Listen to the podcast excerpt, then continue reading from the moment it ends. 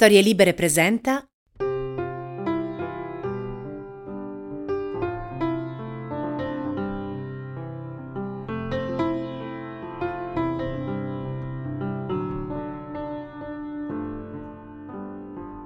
L'alfabeto della paura.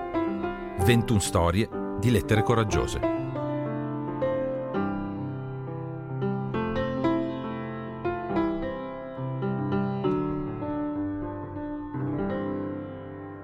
L come lupo.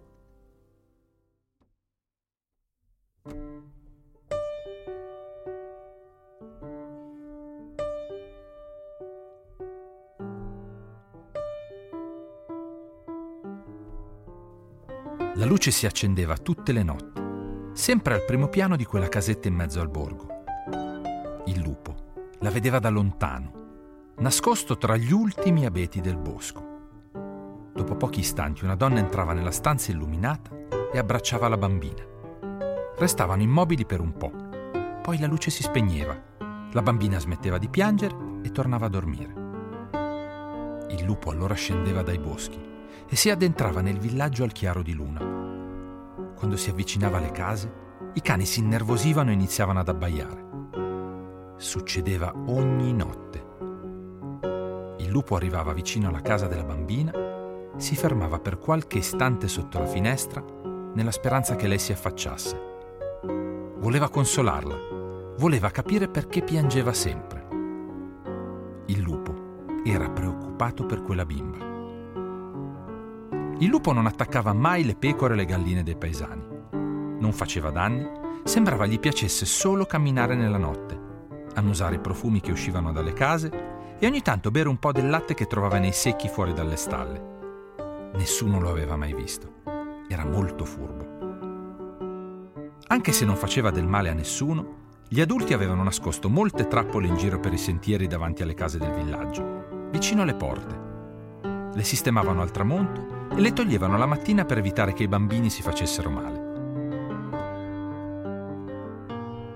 La bambina, che si chiamava Elle, si svegliava ogni notte, sempre alla stessa ora. Non sapeva perché, ma c'era qualcosa che la spaventava e ogni volta si svegliava di soprassalto e si ritrovava al buio. Così iniziava a piangere.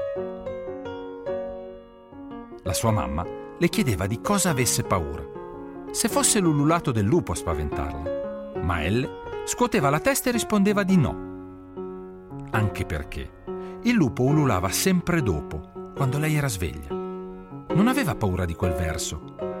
Anzi, Elle, quel lupo, se lo immaginava grande, con un bellissimo pelo lucido e gli occhi intelligenti pieni di luce.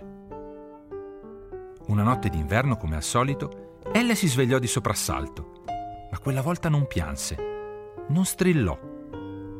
Era una notte di luna piena.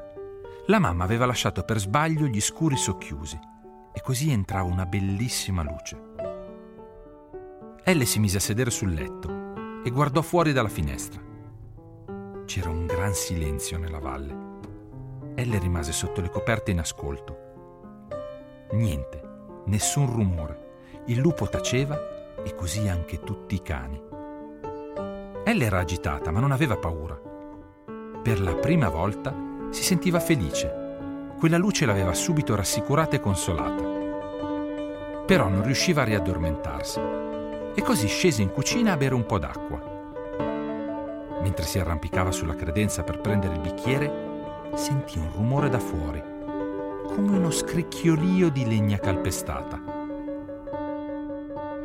Pensò che potesse essere una delle sue galline Magari quella pasticciona di cocotta, che restava sempre chiusa fuori dal pollaio e finiva per dormire al freddo. Elle aprì la porta.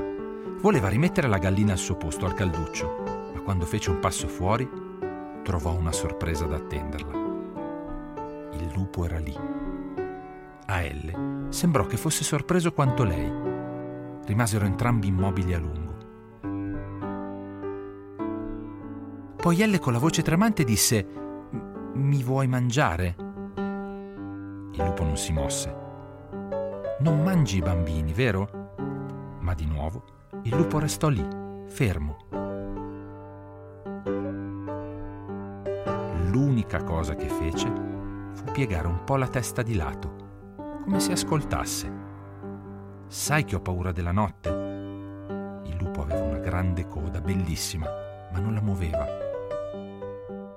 Mi sveglio sempre alla stessa ora e piango. Ma questa notte è diverso, forse perché c'è luce. Il lupo questa volta annui. Fece proprio di sì con la testa. Poi guardò Elle negli occhi, a lungo. E alla bambina sembrò di sentire una voce, un sussurro che le diceva di non avere paura, che il lupo sarebbe stato sempre lì a vegliare su di lei e che se fosse stata in pericolo sarebbe bastato aprire la finestra e gridare. Lui avrebbe risposto con un ululato e sarebbe arrivato di corsa. Grazie lupo, senti, devo dirti una cosa. Questo villaggio è pericoloso per te. Sei un lupo gentile, io l'ho capito che non vuoi fare del male a nessuno, ma qui è pieno di tagliole e trappole gli adulti ti temono e ti detestano. E tu dovresti stare nel bosco, lontano da queste case. Io sarò al sicuro, non devi preoccuparti per me. Sai che hai una bellissima voce?